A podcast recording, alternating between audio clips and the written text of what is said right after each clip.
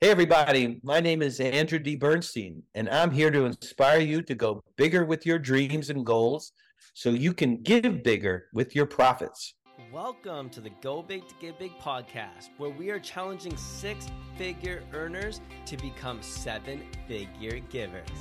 My name is Randy Mullen, and each week my co host Steve Arneson and I are interviewing successful entrepreneurs, professional athletes, philanthropists, and other high performing humans that are inspiring us with their stories. We go deep into uncovering how they have become successful and why generosity is an impact they want to leave on this world. Our mission is to have you leave this podcast wanting to go bigger with your dreams and goals so that you can give bigger with your profits.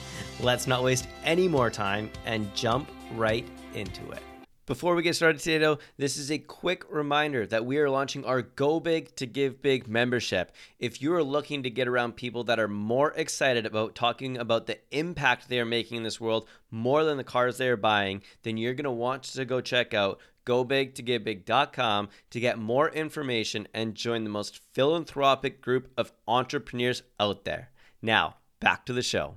I'm super excited to welcome my new friend, the co founder of the Legends of Sport platform, the host of the Legends of Sport podcast, and the senior official photographer of the NBA, Andrew Bernstein. Thank you so much for being on the show, my friend. Wow, so happy to be here, Randy. Nice to see you and uh, looking forward to this chat. Yeah, this is going to be really cool. I was just sharing with you uh, beforehand that I was doing some research on you and found out that you were pretty big into some photography and NBA and have a little bit of a niche there. And mm-hmm. in particularly shot a lot with Kobe Bryant and may have wrote a book with him. And I was looking at my wife and this sounds familiar. And I go into my library and I found the book that you took a lot of the photos of Kobe and put together. And it was just such a beautiful moment to be like, wow, I already knew all about you and loved all your photos and share it, but didn't actually get to meet you. So it's incredible to get to meet you and read your story it was absolutely amazing.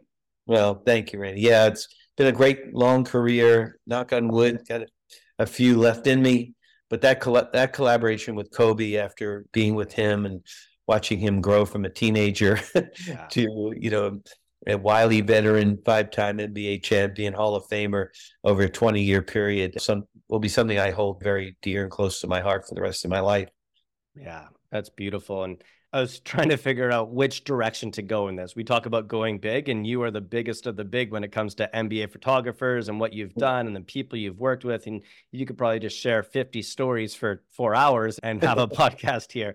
But what I really wanted to start with was when we talk about go big to give big, we talk about these moments where you you realize you have a gift that allows you to think bigger, that's going to actually take you to that next level, that's going to make you, as Kobe might say, in the elite space versus just the great space.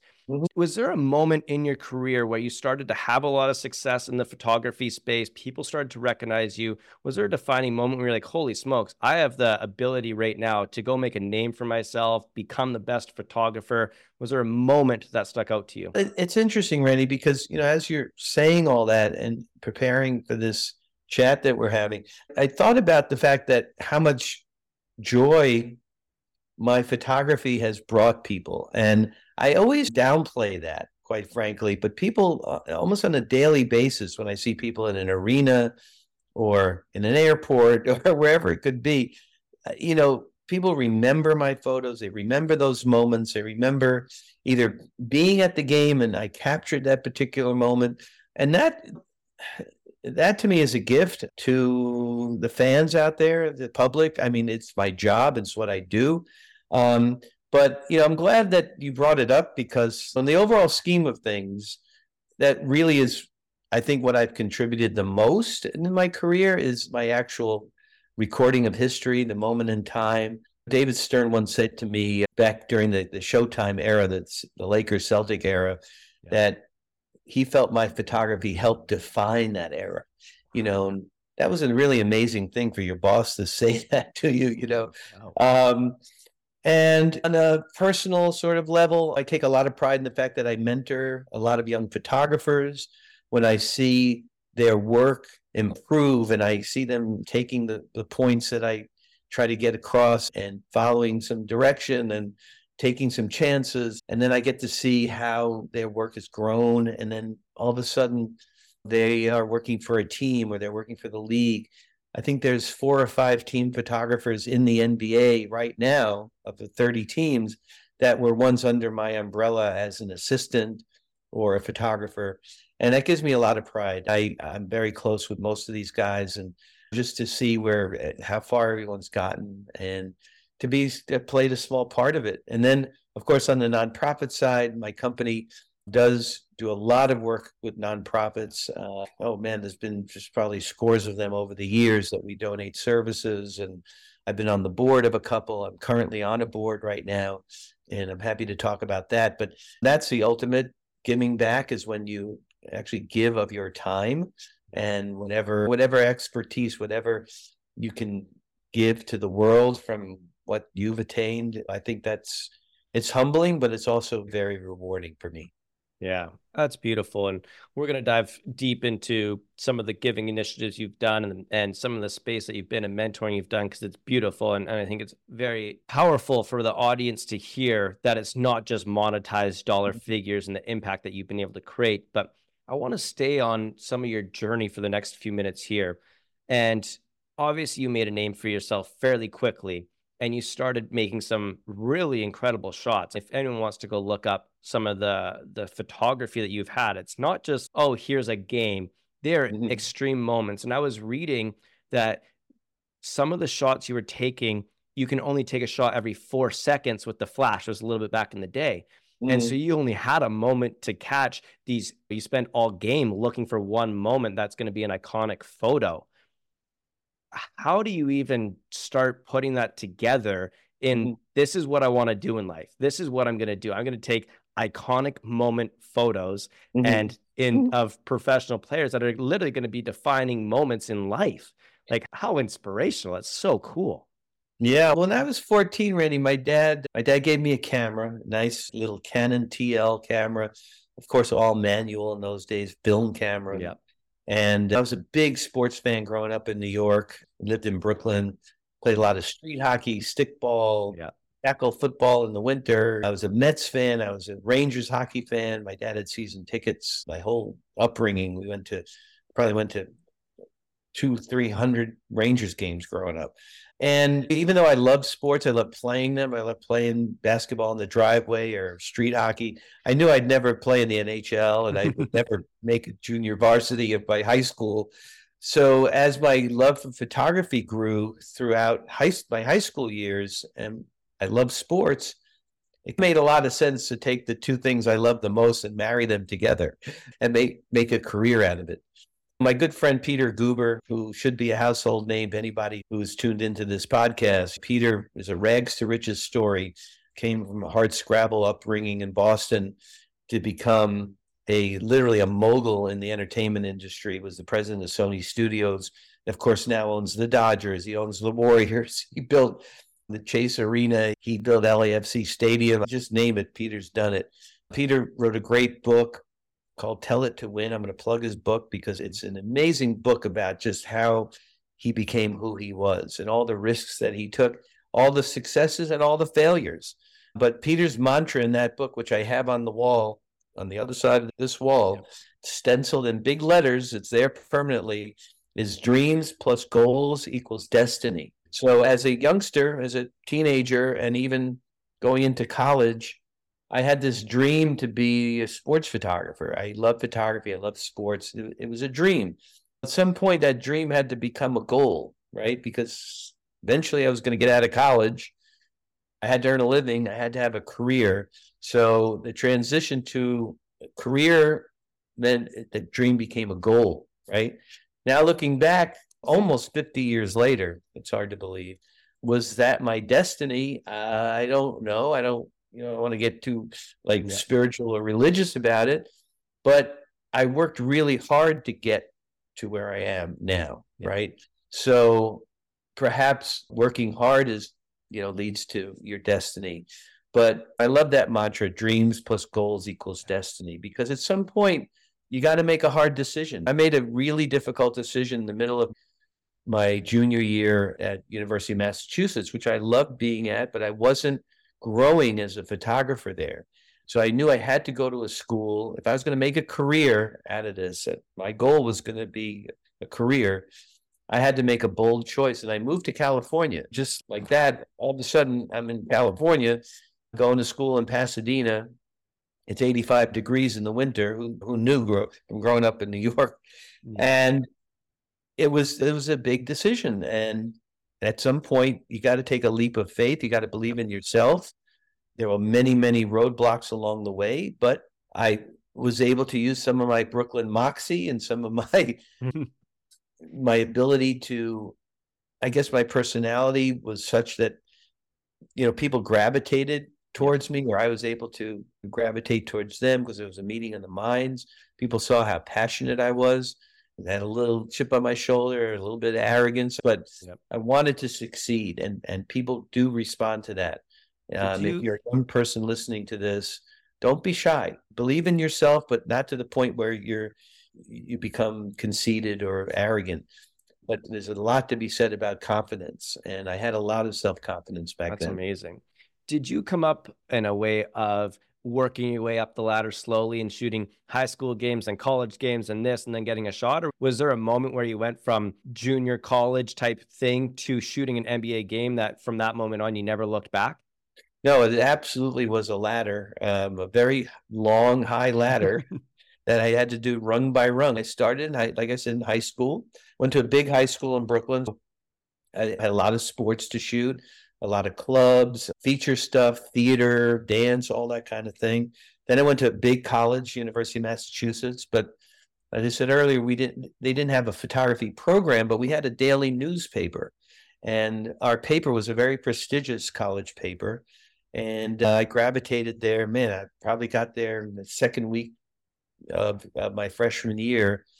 All of a sudden, I became the assistant photo editor. I think by November my freshman year, giving out assignments to juniors and seniors, and of course, taking all the plum assignments for myself. And that was a learning process. I was learning how to do an assignment, how to work in a deadline, how to work with a writer, how to all kinds of sort of the intricacies of working in a newsroom every single day, which was wonderful. Then when I made that leap of faith and moved to LA, I went to Art Center College of Design, which is a very hardcore commercial advertising s- school. It's they do not really promote photojournalism. They mm-hmm. teach it in a very kind of obtuse way, but it's not a school you would go to become a photojournalist, which of course a sports photographer is. Yep. And I was discouraged from day one. I mean, I the chairman of the department said to me, "We accepted you here. You had a strong portfolio, but you really are in the wrong school. He's like, you, should, you should go somewhere where they could really promote and nurture your Yeah. photojournalistic instincts." And you know, you tell me that I'm a Brooklyn guy. That's that. that Yeah. that's the wrong thing to say to me, right? Because that's just going to push me even further and want to prove you wrong, but prove myself right. Yeah. Um, but you know, those rungs of the ladder kept I kept going up through my teachers at, at Art Center. I had one teacher in particular, Bill Robbins, who's a dear friend still and a mentor. Even at my age, I still have mentors, believe it or not. Absolutely. you know, I have to lean on for advice. Bill referred me to uh, a couple of Sports Illustrated photographers who needed help as an assistant. I did all kinds of stuff, man. I was the low man on the totem pole. I would bag the film. I would pick up stuff from the rental house. I would take the photographer to the airport. I would I was the guy who schlepped the lenses around on football fields and baseball fields and golf courses. But all the while I was learning how to do assignments as a professional. And as I'm doing these assignments, I'm meeting people. So tho- that's the next rung of the ladder. Uh, our contacts are, are people that you meet who are going to help you in your career. So I would meet public relations directors for the different teams because I would have to interact with them on behalf of the photographer I was working for. We would be setting up shoots with athletes, portrait shoots. We would have to come in early to set up this lighting you talked about in the forum or LA Sports Arena, Pauley Pavilion, wherever it was. So I was work. I met operations directors. These are all people that helped me along the way when it was my time as the next rung in the ladder to become a professional and do my thing, leave the assisting behind. Yep. And there was a very pivotal time when I was about to graduate from Art Center. This was like late 1980. And I started to get my feet wet as a working pro and knew once I graduated, I didn't want to assist anymore. I wanted to earn a living. And it was very, as you can imagine, being Los Angeles, a very competitive yeah. place to be, to be a sports photographer back then uh, and now, but more, more specifically back then, it was just very saturated. And through those contacts and the special sort of technique of lighting arenas, I was able to get my foot in the door. And I always like to say that, you know, making a contact with somebody is that door like opening just a little crack, right? Then it's your job. It was my job. How far am I going to push my foot in that door to open that door up a little bit more, right?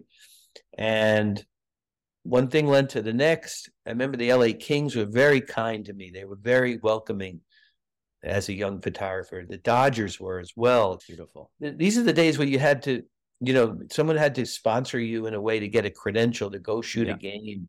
And I was just very fortunate that that people saw how dedicated I was. And you know, I'd be trading sometimes photos for credentials or whatever I had to do. And all of a sudden I'm in the right place at the right time.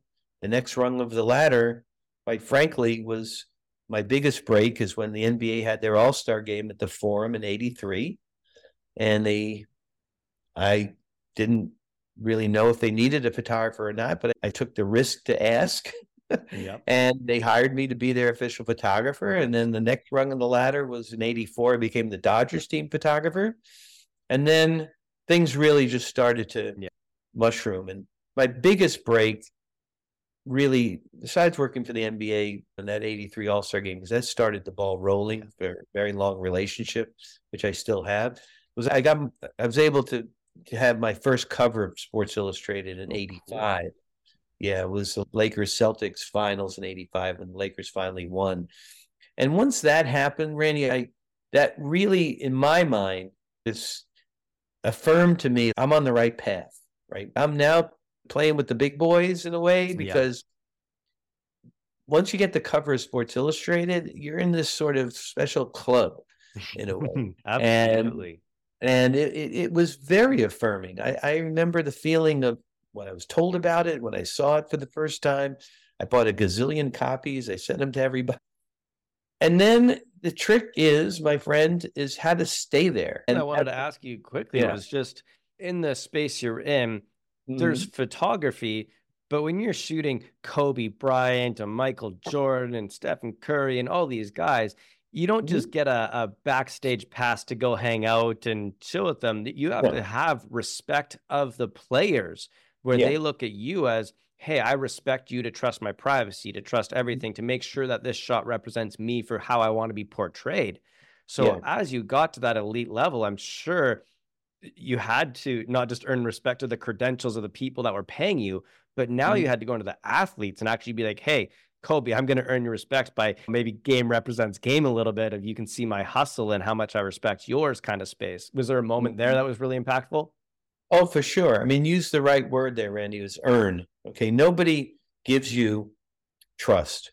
You have to earn trust. You have to earn especially in my world, which is a very insulated world of uh, professional ath- uh, athletes, coaches, owners, PR directors, top to bottom, trainers, especially.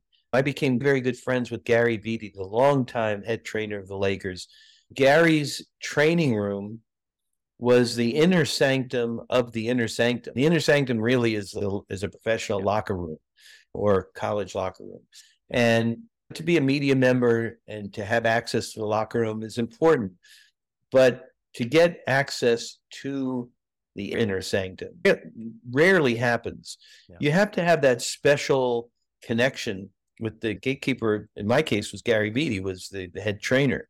Yeah. And that started early. I mean, Gary and I, I think I was in, in the NBA maybe a year or two at the Lakers before he came. But we just hit it off as guys, as friends, and he trusted me. And I never, ever gave him or Pat Riley or any of the Laker organization people or the NBA itself any reason to mistrust me yeah. because you don't get a second chance in my world. 100%. you blow that trust, uh, you'll never get it back. Okay, Uh, it just won't ever happen. So you brought up Kobe. You know, when Kobe came along in '96 as this 18 year old wild eyed rookie, I had already been in the league for about this. I think that was my 13th or 14th season. So he, being him and mm-hmm. being a student of the game and history, I mean, he knew of my history with the Laker organization. He knew of, of my documenting the Showtime era, Magic and Kareem, and of course, most prominently Pat Riley, because Pat Riley was really the gatekeeper for the team. So it was my job not to really prove myself to Kobe in a way, but I had to continue what I had done in the, in the previous era before him. And same with Shaq, same with like you mentioned, the, the new generation, older generation now, but of Yeah. course Curry and LeBron and all these guys that came afterwards, and even the really young guys now. Like I Yeah. just came off of shooting about seven or eight games of this guy Victor Wembanyama, Yeah. who I guess he knew my history a little bit, but to me, it's cool to like now have another generation of You guys. like an iconic photo of um was it LeBron James shooting Yeah. With him and Yeah. his arm in the air? Oh my Yeah. god. I was like, that's gonna be an iconic photo just from how just from the frame of how it looks. And that's when I really recognized your skill. When I looked at that and I was like, man, to get that shot in that Yeah. moment, reading the, about how special it was like flying out there. I spent the whole game looking for that moment of those Yeah. two going head on, and I might only get one chance to make this shot. I get goosebumps talking about it. And I'm like, the Yeah. pressure that's on you, Yeah. the athletes that are not demanding that, but expecting that quality of kind of content to Mhm. create these iconic moments for them. yes. Ah, I had so much respect for you after reading that. Well, thank you, Randy. I'm put in that position over and over again, especially for the NBA, because I- I've earned it, but I've also, quite frankly, I've come through more often than I haven't. There have been moments where I haven't come through, but Yeah. you know, um, nobody, no, nobody bats a thousand in Major League Baseball or Yeah. hits hundred percent of their shots either. in The NBA, as Wayne Gretzky said, I miss only miss the shots I didn't take. 100%. So sometimes, sometimes it's just the luck of the draw. But if I'm put in a position, for example, LeBron's record breaker when he broke Kareem's record, I followed him for three or four games as he was getting close. There was going to be a moment when he was going to break the record. Yep. Now all the elements have to come together.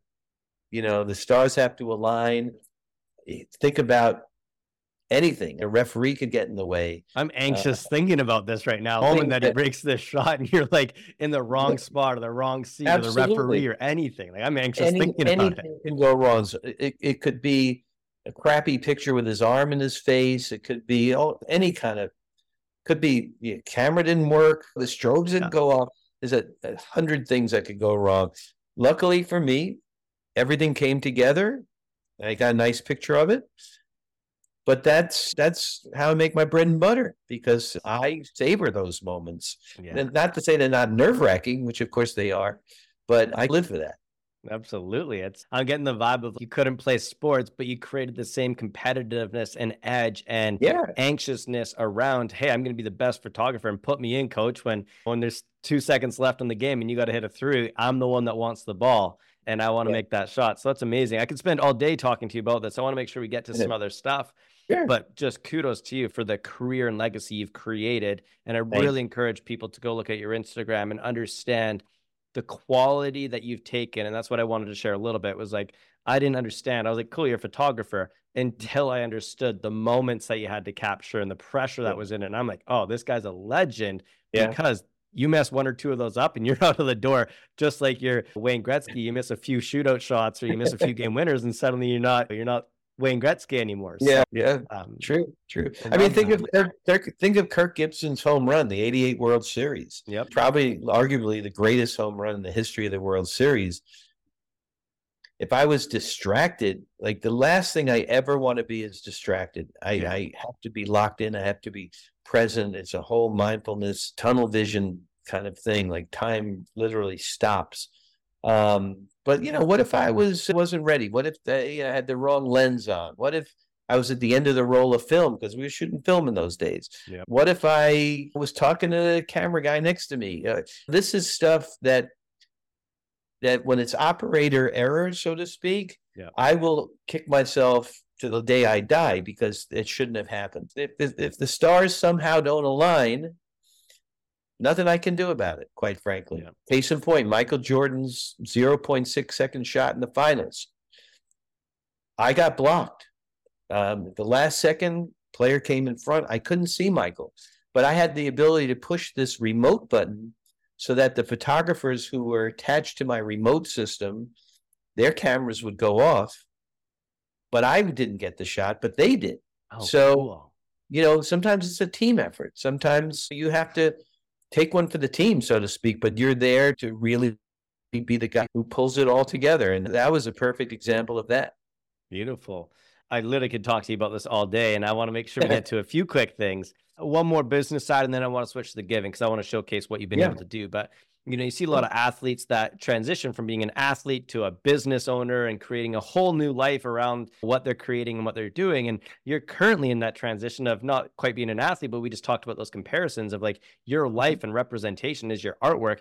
But now you're switching over to this incredible new thing, which is this new program that you're creating and all about the legends of sport. So walk us through quickly what is it that you're creating and why is it that you've created it?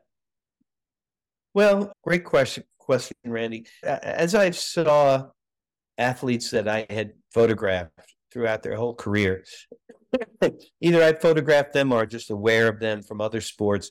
As I saw these athletes retire, sometimes because of injury, but sometimes because of they could have some personal problems. They could have addictions. They could, you know, just run out of gas. It could be all kinds of stuff and I I was very attuned to some certain athletes that I idolized, quite frankly, who fell from grace, and couple that with with professional sports being such an ego-driven business that when you're in the spotlight as an athlete, it, it's joyous, it's wonderful, you're relevant. As soon as you retire, in the, even in the best of times or the best circumstances, that spotlight is already going somewhere else. It's going to the next guy, the next generation, the next big thing. And there aren't that many Charles Barkleys or Shaquille O'Neals out there, Magic Johnson, who have really, you probably could count them on maybe two hands, who have really made it in business, Yep. uh, transitioned to media from being world class or Hall of Fame athlete. Not to say that guys aren't happy in their life after post retirement, but myself and two friends who became my business partners, we just saw that there was there was this void out there that like once you're out of sight, out of mind as an athlete, like what happens to you? I mean, Yeah. and we saw a lot of horror stories and we continue to see those. So we wanted to be give back in a way in the world of sports.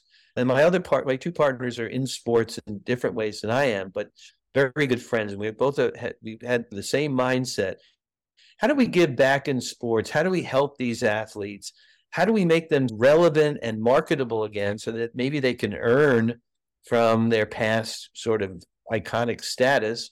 How do we bring that back to the fans, to the public, so that they can relive those moments over and over again? I grew up a 69 Mets fan. The Mets won the World Series in 1969. I was 11 years old. It was the greatest thing that ever happened.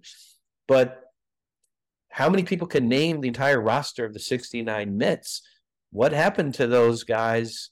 They all went off into obscurity. I mean, you could probably name two or three of them who made something of themselves later on. So we wanted to honor those guys. So Legends of Sport really was born from wanting to give back, document, perpetuate the legacy of legendary athletes, moments, teams, venues, and personalities in sport. So we could talk for days about each one of those spokes, Yeah. but each one of them is very important. If you grew up going to Ebbets Field, like my dad did, my uncles did, I never got to go to Ebbets Field, but all growing up, all I heard about was about Ebbets Field. Or if you're a race car fan and and you've never been to the Indianapolis Motor Speedway or Churchill Downs or Wimbledon or name a venue, right? Or you've only heard of the, the Duke student body who are legendary basketball fans, right? Or the movie Rocky or The Natural or Slapshot, which are legendary sports movies. Sylvester Stallone is a legend of sport because he he made Rocky into what it was. So we see legends of sport being an elite club, so to speak, of athletes, moments, teams, and what have you, that transcend the halls of fame. I'll give you an example. Steph Curry, great, one of the greatest of all time, multiple MVP champion. Obviously, is gold medalist. Going to go into the Hall of Fame, Naismith Hall of Fame, which is great. Then what happens to Steph Curry, the athlete? Steph Curry, the businessman, the sort of media guy, it's going to continue. But as an athlete, it just stops at the yeah. halls of fame. We want to create that next level above that so that these right. iconic, especially athletes, could all work together and mingle together and be marketable together and do think about going to an event and you're going to see athletes from every imaginable represented and an induction show into the legends of sport. The Rock and Roll Hall of Fame just really quickly, never existed until two guys thought it up in a basement somewhere. It's, oh, our favorite bands are getting old and our favorite singers are going to die soon. So let's make a, a, Hall of Fame so we can honor them. So this what we're doing. Uh, and I love it. I love hosting the podcast. For me, every conversation is fantastic.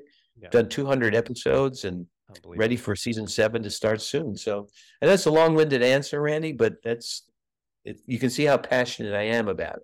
I love it. And we could, again, spend all day talking about this transition from mm-hmm. where you were to where you're going. But one of the transitions I want to talk about is the giving initiatives that come with mm-hmm. it. A lot of people, as they get into their careers, they realize that money isn't everything, that the fame isn't as good as it is. But what honestly gets left is some of the legacy of the giving initiatives or the mm-hmm. memories they created while they're doing it. And off off air, we talked a little bit about some of the giving initiatives that you've been a part of and the impact it's had. And you could go on for probably days talking about the impact that you've made in this space. But mm-hmm. a few key moments that stuck out to me were just some of the services that you've offered to these people as someone whose time is your commodity, right? You go mm-hmm. and you mm-hmm. sh- shoot photos, your time is everything and to yeah. donate your time to some of the biggest nonprofits out there or some of the bigger foundations that are a part of these players' lives that's a mm-hmm. huge thing so walk me through a few of those moments where you know donating your time has made a really big impact for these people absolutely the teams that i work with the dodgers uh, the la kings the, the lakers the clippers what's what was staples center the staples center they all have foundations Many of their star athletes have their own foundations and they have a need for photography. They either have a gala or they have a 10K run or they do events in the community. They have Thanksgiving turkey giveaways, Christmas things. Shaq used to have, uh, still does, Shaq's Giving, Shaqmas for Christmas. I found very early in my career that was very rewarding and I was very much in demand, quite frankly, to donate my company services, my personal services, my services of my company, my other photographers, as a donation towards whatever initiative needs me, quite frankly. And it can be something as uh, huge, like Vanessa Bryant's Mamba Mambacita Foundation or Pau Gasol's Foundation, which does incredible work in, in, trying to eradicate childhood obesity, which is never really talked about. We've worked for Children's Hospital of LA, which is, of course, a giant one. All the teams, like I mentioned, I we probably have donated services to 50 different nonprofits over my career, and that's a recurring thing. Yeah. So it's either services and or donating items for a special auction, framed prints. Yeah, I bet. copies of the book, my Mamba Mentality book. So it's the greatest thing you can do in life is be of service because I think we're put here on this earth to help each other. And those who need our help, and I'm able to provide some small way to give back, is the ultimate eh, rewarding experience for me. and in another sense, teaching is a big giving back. Teach for the money, obviously. Nobody does. You teach because you want to get that next generation to another level. You, I believe very strongly in my craft, the craft of photography and sports photography. I want the next generation to have been passed the torch, just like it was to me from Yep. guys like Walter Iooss and Neil Leifer and the other icons who took me under their wing as a young photographer. So I love that. I love looking at work. One of my one of my missions with the NBA now, in addition to the photography I do, is to help the new generation, the people who are going to come and move into my role and carry that through to the next generation. So I love doing that, Randy, and it's a huge part. And look, if if you're somebody who works with me, you get it because you're going to be asked at some point to shoot this gala, to shoot this 10K run, to go to this Thanksgiving event. And I don't ask anyone to work for free, but Yeah. people understand that's part of our mission here at Bernstein Associate. And it, it's the overall mission, quite frankly, in Legends of Sport. It's the ultimate giving back to specifically to athletes who have meant so much to all of us. I was going to say, let's got to just think of it now. Maybe Kobe didn't have his whole foundation now what it is now. When you're shooting Kobe and you get some of these moments, and then he says, Hey, man, will you come shoot my foundation? There's a line of respect there where it's not demanded, but it's, Hey, man, you helped me build my career by being able to shoot you. I want to come support you and help you. And I think it's really cool that you're mentoring the younger generation because uh, like Mhm. you were a young hustler, sometimes you don't understand the value of doing an impact shoot might be just as powerful as actually going and getting paid contract in that space. Cause now all of a sudden, Kobe's, I only want that guy shooting me. I only want this because he cares about me, cares about my family and my mission. Yeah, that's a great point. I, I have to tell you, just a very quick to me is never Yeah. really quick, but it, it's a little short story. I was a Lakers team photographer, and this was at some point in the '90s. And the community relations director, a very good friend of mine, Eugenia Chow, one of the most giving people that, I had ever met in my life. She, all she did was help in the community through her position at the Lakers. And the Lakers had just started a relationship with a inner city youth center called Heart of Los Angeles, OLA, H O L A. And it's a very in a very concentrated area of LA, a challenging area, working class families, but people are really trying to make it. And the Lakers started working with them and sponsoring them. And Eugenia came up to me one day. She said, "We started this relationship, and there's a couple of, of young kids, middle schoolers, who have expressed interest in photography. Would it be okay if if they shadowed you for a game, and then maybe they brought their cameras and you got to look at some of their work?" And I said, "Yeah, of course." And we did that. I went down there to Ola a week later. They had their film developed, and these are like two eighth graders, right? And as soon as I walked in there, uh, it was just an epiphany. Okay, I belong in this to work with this organization some way or another. Fast forward, I started mentoring the, the young man who now is 30 something. He was 11 when I met him. Wow. I started their photography program at Ola. I was I was asked to join the board. I was honored by them as volunteer of the year, blah blah blah. It's just because of my dear friend who saw that I could provide some kind of service, some way of giving back of my expertise. No one expected to to go to that level, Mhm. but I'll I'll always be thankful to her for introducing me to Ola because it's been such a a wonderful, meaningful relationship for me for all these years. Yeah, that's beautiful. And I can just tell that's on your heart. And it's so funny when we start talking about the giving initiatives, people talk about their business and it's totally fine. But when we start getting into these giving things, you just see the, not everyone can see Mhm. your face. Maybe they're listening, but it's you're letting up, your smile's a little bit Yeah. bigger, you're sitting up, and people just love that aspect of the giving initiative. It's it's almost like a little bit more firepower to continue doing what you're doing because it's wow, I loved helping that guy, but now I got to continue to push myself Yeah. and do those things. So I love that. We could chat all day, but I want to make sure we start wrapping this up a little bit. And one of my favorite Mhm. questions to ask our guests is just to brag on themselves, to share one of their favorite moments of giving that still gives them goosebumps today, that maybe Mm. had an impact on you. Maybe not the biggest donation you've ever made, but something that really stood out to you in your life that gives you goosebumps right now. Oh man, that's that's a loaded one. I, I have to say that a few things, Ray. When I see a couple of my assistants who have now have long careers in the NBA, maybe I was helpful to them in that aspect yeah. of giving of myself. And a lot of people are very territorial and protective yeah. and jealous and all that. That to me, all those things are are just a waste of time and energy, quite frankly. Uh, one thing that comes to mind, which is a culmination of everything we've talked about, is when I moved to this area, took brought my office from what was Staples Center for a long time and I now have my office now. It's almost eight years here in South Pasadena, which is near where I live. I was introduced to a volunteer group called SPARC, South Pasadena Arts Council. It's all people in the arts in the South Pasadena area, all different uh, people, uh, different kind of um, disciplines in the arts. And I was asked to join the board, which I did. And it's been a very rewarding experience. We do some great events and we, we sponsor a bunch of things. I've, established some great friendships with these people.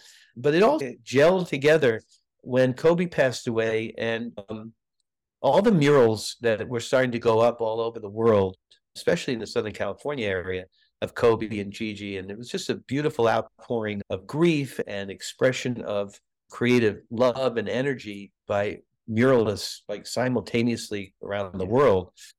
And in my area, Pasadena, South Pasadena, there really was not a Kobe mural to be seen. There were many downtown and all over the place, but not here.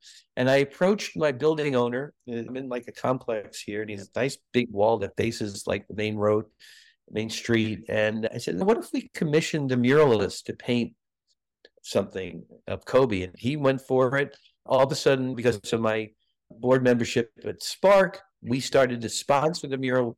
We actually got the greatest muralist in LA, a guy named Jonas Never, to almost completely donate his services and his time. And he painted this beautiful mural on the wall. I can see it outside my window as we speak, painted from the last photo I ever took of Kobe in a Laker uniform as he walked off the court after dropping 60 Mamba out of the whole thing. Yeah. And you know, this now to be able to literally see him and say hi to him every morning when I come to work, and for the public to to have it like that, the murals become sort of the meeting point now in our little town.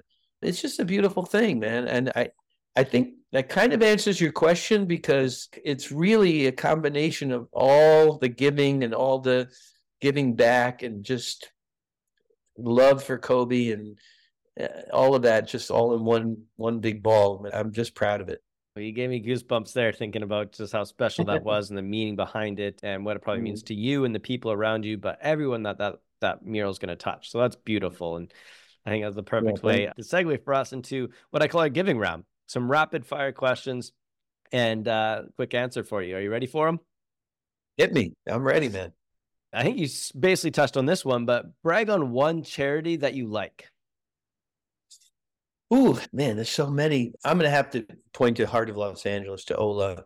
It's a nonprofit. They, they don't look at themselves as a charity, but as really a, a community sort of place where people can really grow and, and kids can go from K through 12 and be the first ones in their family to go to college. And it's just a fantastic place. And I, will always have um, really deep place in my heart.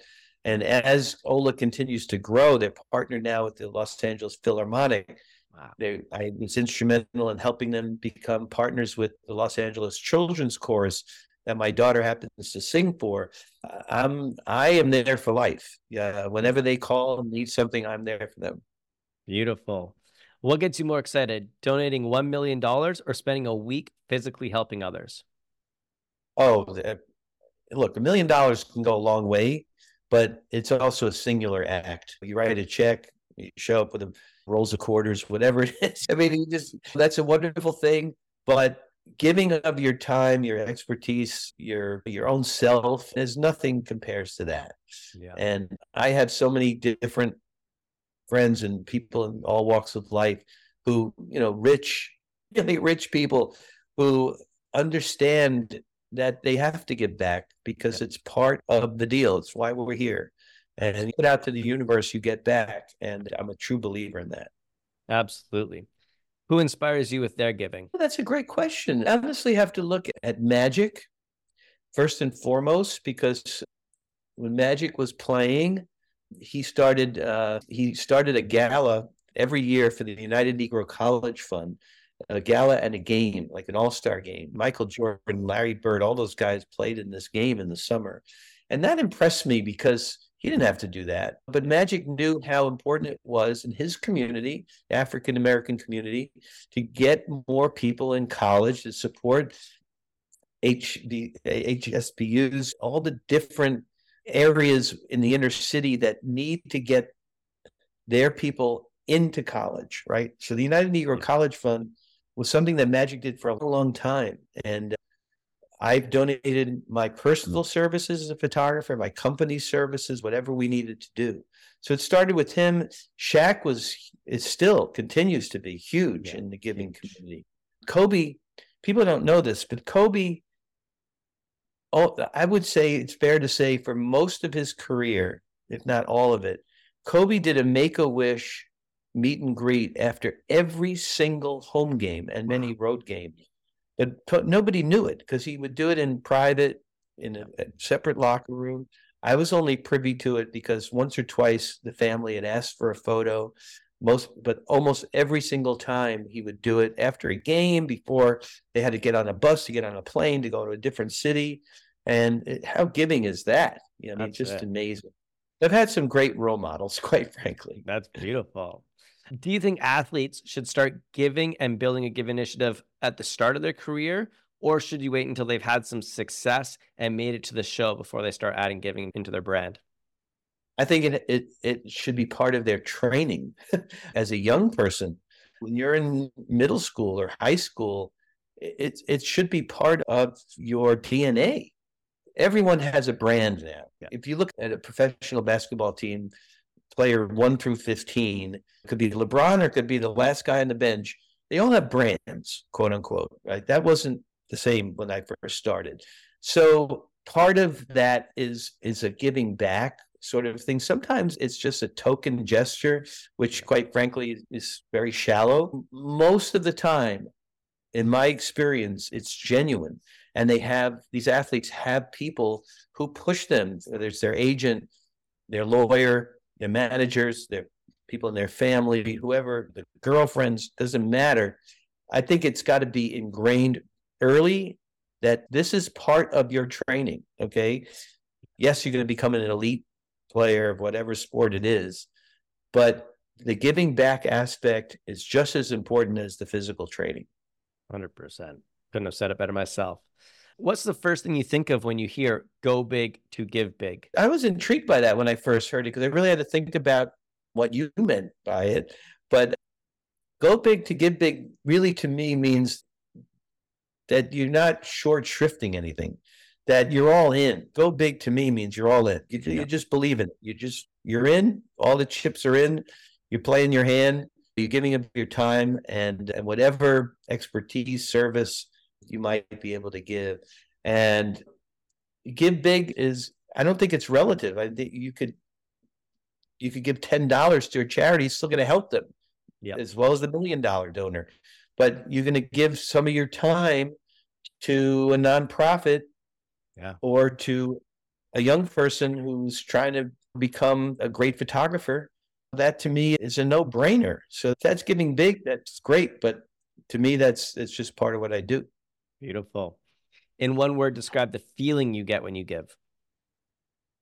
Oh, it's incredibly satisfying. You get this sort of warm feeling like you actually accomplished something. It's very similar to coming back from a game with a really cool dunk picture or a game winning goal in hockey or whatever it could be. It's just rewarding. It's it's satisfying. It is affirming you feel complete. There's a lot of words you could use, but those are the ones I can think of. Beautiful. The final question we got for you today, Andrew, is Do you believe that money can buy you happiness? No, uh, believe me, I, I know that. I wish I knew that as a fact, but I do know it in my life that money uh, is the means to acquire things that may make you happy or help you to be happy. But I've met a lot of people who didn't have much money who perfectly happy. and it's the people that you surround yourself with, the people that um, get you, that that you're giving back to, that that you're making their life better. That's the ultimate meaning of happiness for me. And, and I'm fortunate. I have four kids. I have a loving wife, successful career. Thank God, my health, and that's none of that means squat when it comes to money because money's not even part of that equation. Beautiful. Andrew, it's been such a pleasure having you come in and share your story and getting you to open up and share about some of the giving initiatives and some of the iconic moments that you've had in your life. I want to give you a moment now to just brag on yourself and just share how can people get in touch with you if they've loved what they've heard today. Thanks, Rain. It's been a great conversation and I really appreciate it. So thanks for reaching out. First and foremost, my photography, best place to find my photography is on Instagram, and that's at ADB Photo Inc. Um, also for Legends of Sport, which I'm really pushing and promoting, you can find the podcast on all major podcast networks. We're hosted by iHeart and, of course, Apple, Spotify. So it's just called Legends of Sport. Our Instagram is at Legends of Sport. And our YouTube channel is called Legends of Sport. So we'd love it if if we can get some new subscribers and followers, and you tell your friends and and have people check out the podcast. Which, like I said, we're taking a, a kind of a extended break right now because I'm working on a long term project. But we should be coming back sometime in the in the late spring with season seven, which I'm totally excited about. So stay tuned on that. And our website, which is out there, it just hasn't been publicly launched, so to speak. But our, our website is called legendsofsport.net. So people can check that out because that has links to everything we do. So hopefully uh, people will, will check us out, will love what we're doing, and let us know. Absolutely. All that's beautiful. I've listened to uh, a few of your episodes and I checked out your website and, and your Instagram. Like I said, your Instagram page is just something iconic that I think everyone needs to check out. Thank you so much Thank for coming in, Andrew, and inspiring us to go bigger with our dreams and goals so that we can give bigger with our profits and being an amazing guest for the show. Wow. Thanks so much, Randy. Take care, man. Appreciate it. Thank you for listening to the show. If you know someone who's an example of go big to get big, we would love if you could share this with them. We want to get our message out to as many listeners as we can, and it all starts by having people like you share it with your friends. Also, if you enjoyed the show, take 30 seconds and give us a five star review. It's a simple act of giving that is free for you, helps us grow our message, and in return allows others to find us sooner. And until the next episode, remember, always go bigger with your dreams and goals so you can give bigger with your profit.